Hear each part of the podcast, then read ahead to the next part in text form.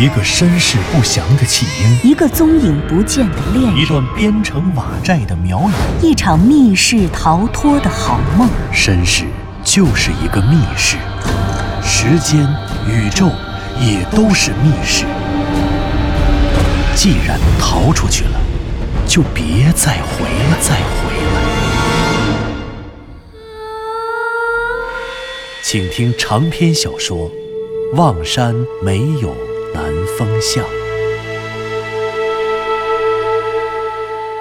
第一百一十九集。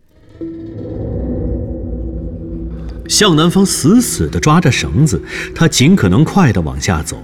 可是因为这个竖井的井壁实在过于狭小，他不可能抓着绳子用脚蹬着竖井的井壁往下跳，而且他又不敢往下冲得太快，因为如果太快一下子没抓住绳子的话，自己掉下去倒是小事，但势必会因此造成对湘西谷主和佐和子的二次伤害。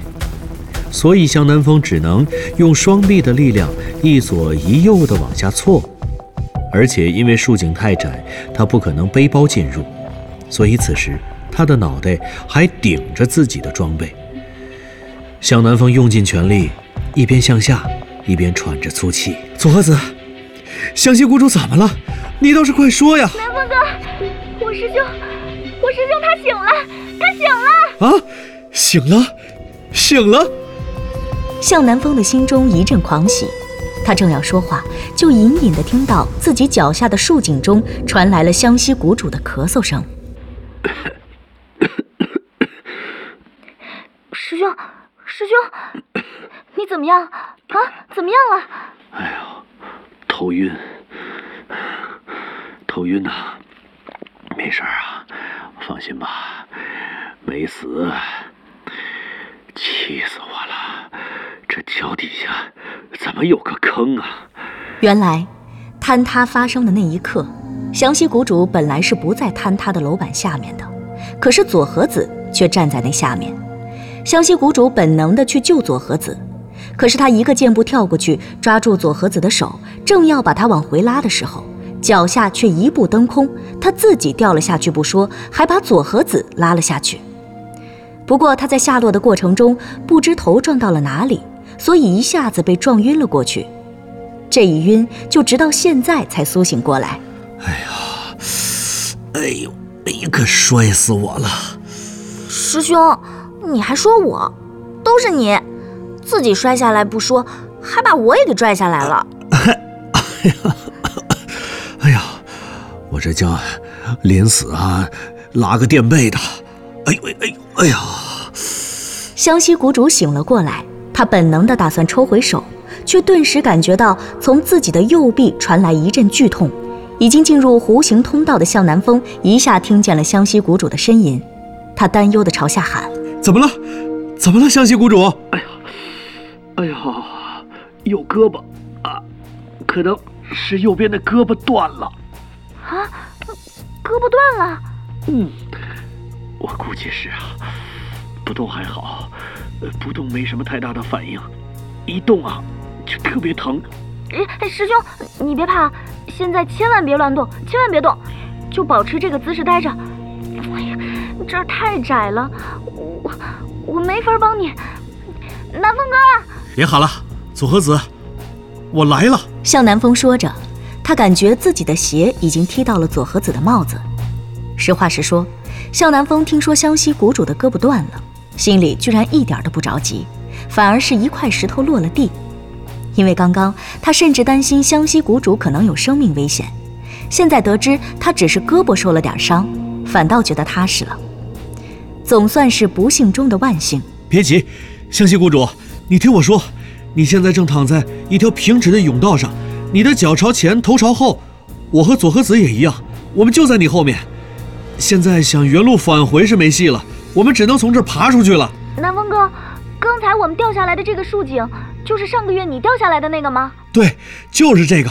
所以啊，我们只要往前爬，像蛇一样往前拱，就肯定能拱出去，从这条平直的甬道出去，就是妙瑶塔地宫了。怎么样，湘西谷主，你行不行啊？哎呀没问题，无非就是疼了点而已。哎呀，这不算个事儿啊。那师兄，你一定得小心点儿，千万别动你的右胳膊了。哎呀，放心吧，我又不傻。那好吧，咱们开始爬。我把藤原结晶喊下来。向南风说着，朝着头顶上的方向大声喊着藤原结晶的名字。这聪明的小家伙果然不负众望，向南方只喊了他一声，他便跳了下来。漆黑的甬道里，三个人与一只小狗又一次重聚。狭窄的通道通往更深、更黑暗的深渊，没有人知道深渊里藏着什么。可向南方却笃信，黑暗的深渊里也能藏着照亮世界的光明。向南风再一次顺利地下到了从南山馆通往妙瑶塔地宫的竖井下方，好像冥冥之中有什么神秘的力量支配着他们。向南风去南山馆的二层或者三层，甚至更高地方去查找南山馆的秘密，至少他们都想找到一个月前归路遥所走的那条从南山馆通往妙瑶塔地宫的正路。因为那里是路遥在这个世界上最后途经的地方，或许就像之前所有的线索一样，路遥也会在那里留下一些线索。然而，这冥冥之中的神秘力量却左右着向南风的行动。他拒绝向南风去发现南山馆，去发现从牧歌幼儿园到南山馆和尼可拉斯这条线索上面的东西。可是他越是拒绝，向南风却越是想去知道。敌人不想要的结果，一定就是自己最想要的答案。向南风从来都坚信这一点，无论这个敌人是一个人、两个人，还是一股神秘的力量。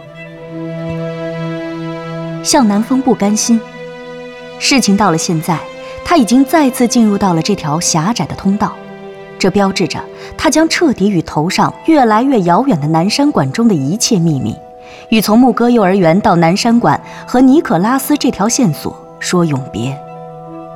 不过他不甘心就此放弃，虽然回不去了，虽然无法返回那里找到更多的秘密和证据，但起码他还有机会，能对已有的这些支离破碎的线索进行总结。对，那个头骨，那个白人男性的头骨，还有。还有从二层坍塌楼板下掉下来的生满了铁锈的西洋铁艺扶手椅，还有，还有就是那只长长扁扁的折叠金片。那金片是做什么用的呢？坍塌楼板的废墟，向南风没有机会和时间彻底对那里进行清理，他只是为了寻找失踪的佐和子和湘西谷主，翻动了三块楼板。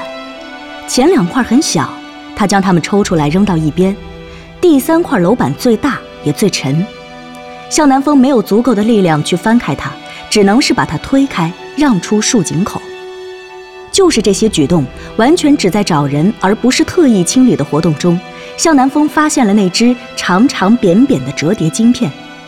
显然，这只奇怪的晶片应该属于那具遗骸，缺少下颌骨的头盖骨，还有。散落在废墟中和西洋铁艺扶手椅上的那些碎骨。骨骼是由有机物和无机物组成的，有机物的主要成分是蛋白质，它使人或动物的骨骼具有一定的韧度；而构成骨骼的无机物的主要成分则是钙和磷，它们使骨头具有一定的硬度。这也就是为什么在原始文化时期，人类最早磨制的工具和礼器中，除了使用各种各样的石材作为材料，更普遍的还会选择骨骼作为材料。人的骨骼相当的硬，这不仅表现在质地上，更表现在时间上。在人体或动物死亡之后，体内的有机物会随着时间的流逝而不断分解，但无机物可就没有那么好分解。所以，人死后如果不做特殊的处理，人的肉体、皮肤、肌肉和各种器官会在很短的时间内，几个月或几年时间中快速的腐烂掉，再之后被分解掉的才是毛发。不过，人的骨骼却可以长时间的保存下去。姑且不必说现代人，就连生活在距今七十到二十万年前的北京猿人，在数十万年后，人类的科学家依旧能够通过头盖骨判断这一物种的存在。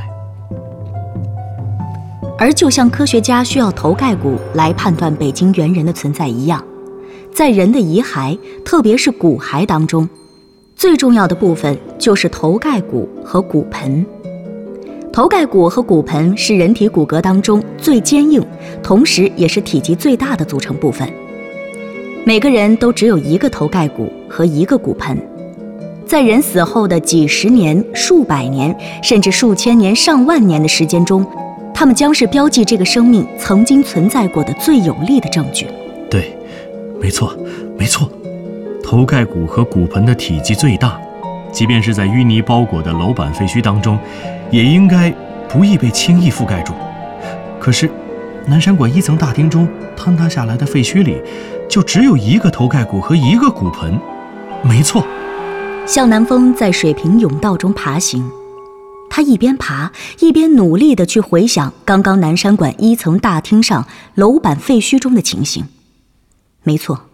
大厅的废墟中只有一个头盖骨和一个骨盆，其他的全都是碎骨。自己刚刚还曾经捡起过一根很长的骨头，当时他还猜想那是一根大腿的腿骨。如此看来，这说明原本死在南山馆二层的死者是一个人，而且是一个白人男性。他们现在无法通过现有的证据和能力证实这个死者的年龄、死亡时间以及死亡原因，也无法确定这个长眠于水下、客死他乡的白人男性会不会就是县志中记载的修建南山馆的德国商人、南山馆的主人尼可拉斯，或者这个人他会不会与望山市那座德国驻望山领事馆有关呢？这一切的疑问。都限于缺乏足够的证据和发现骨骸中更多证据的能力，而终将无解。不过，在那幅记忆中，南山馆一层大厅上楼板废墟的画面中，向南风忽然注意到了画面最中间的那把椅子，那是一把西洋铁艺扶手椅。那把椅子与死者的骨骸一起掉落下来，而事实上。二层的楼板已经严重腐朽，随时可能坍塌。可之所以坍塌的方位在这里，恐怕这与这把与楼板一同坠落的铁椅子不无关联吧？那是一把表面注满了铁锈的椅子，它最初被铸造出来的时代，或许这个世界还处在启蒙运动或者科学主义的热潮之中。它远赴重洋，从欧洲或者北美被运抵遥远的东方。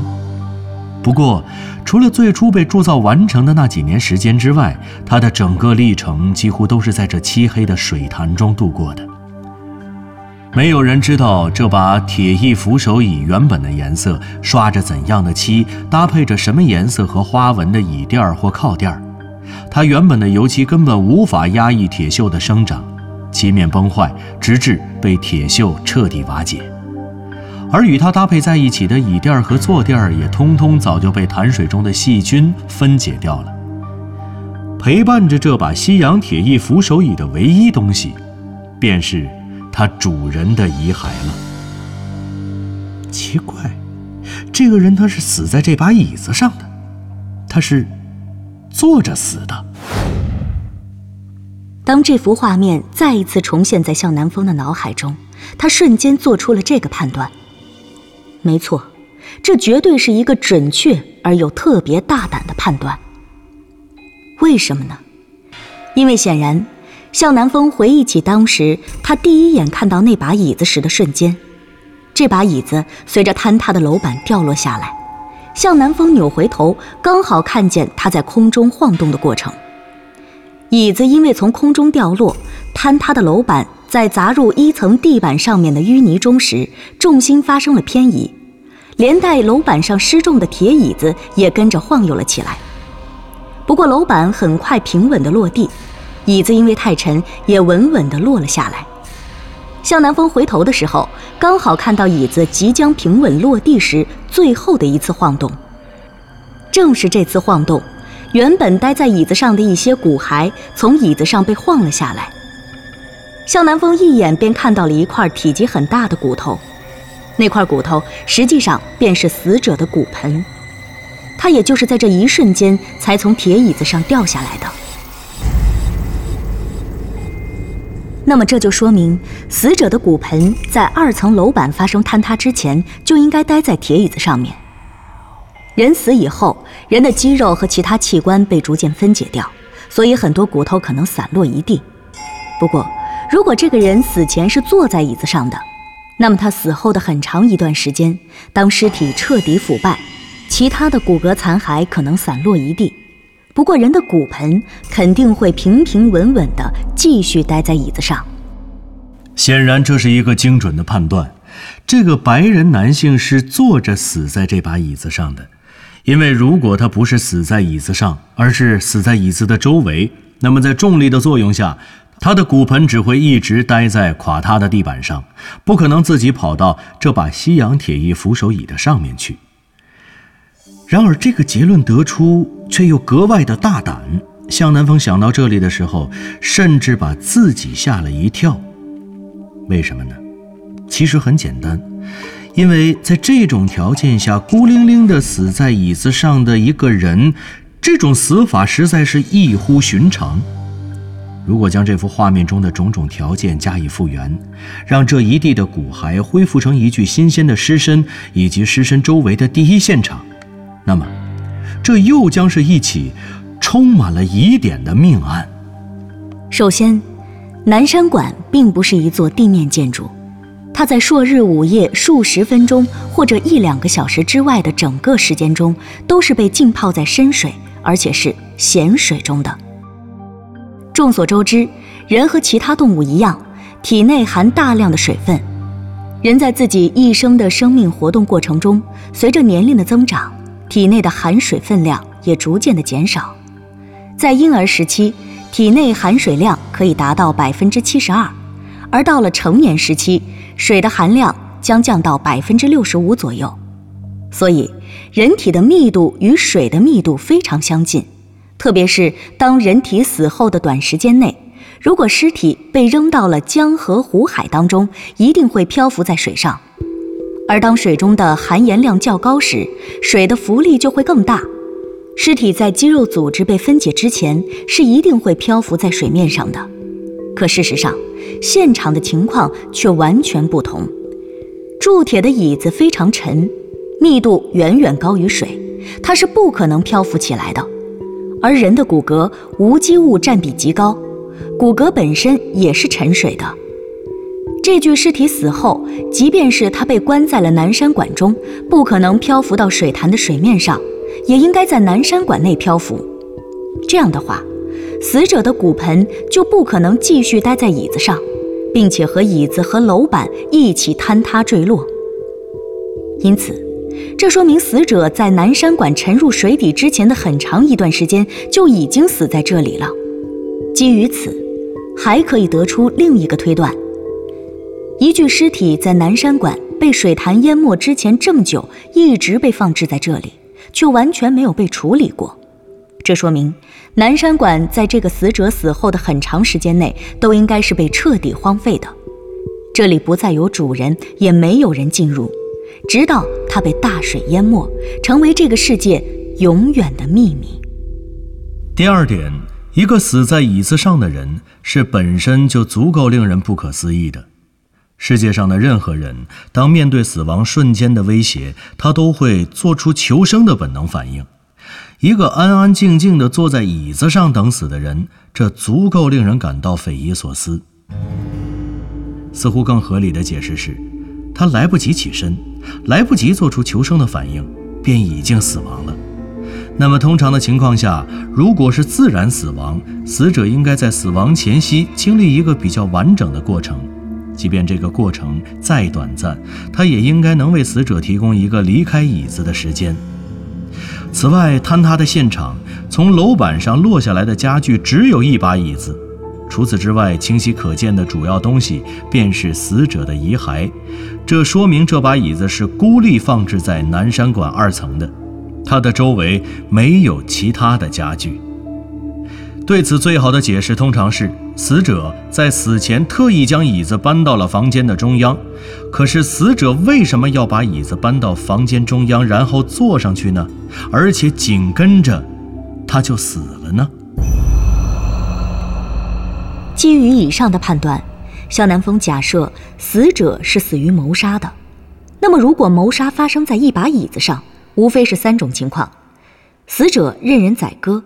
因为他根本动不了了，或者凶手是死者的熟人，死者没有想到凶手会杀掉自己，所以他没有来得及躲闪或者反应，就直接被凶手杀死了。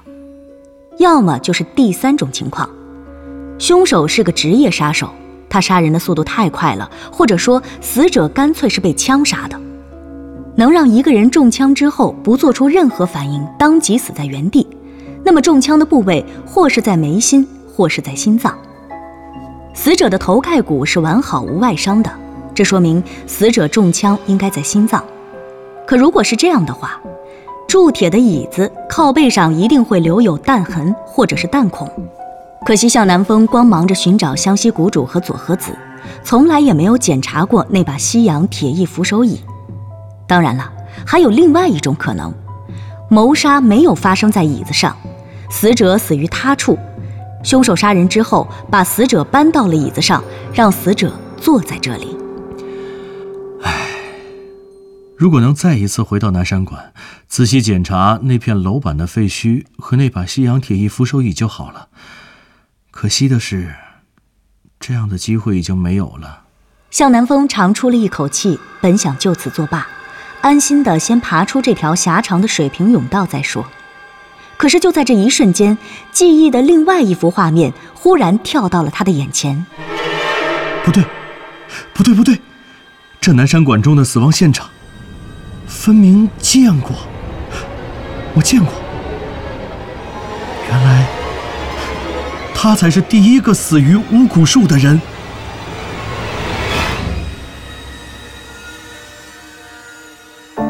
您刚刚听到的是长篇小说。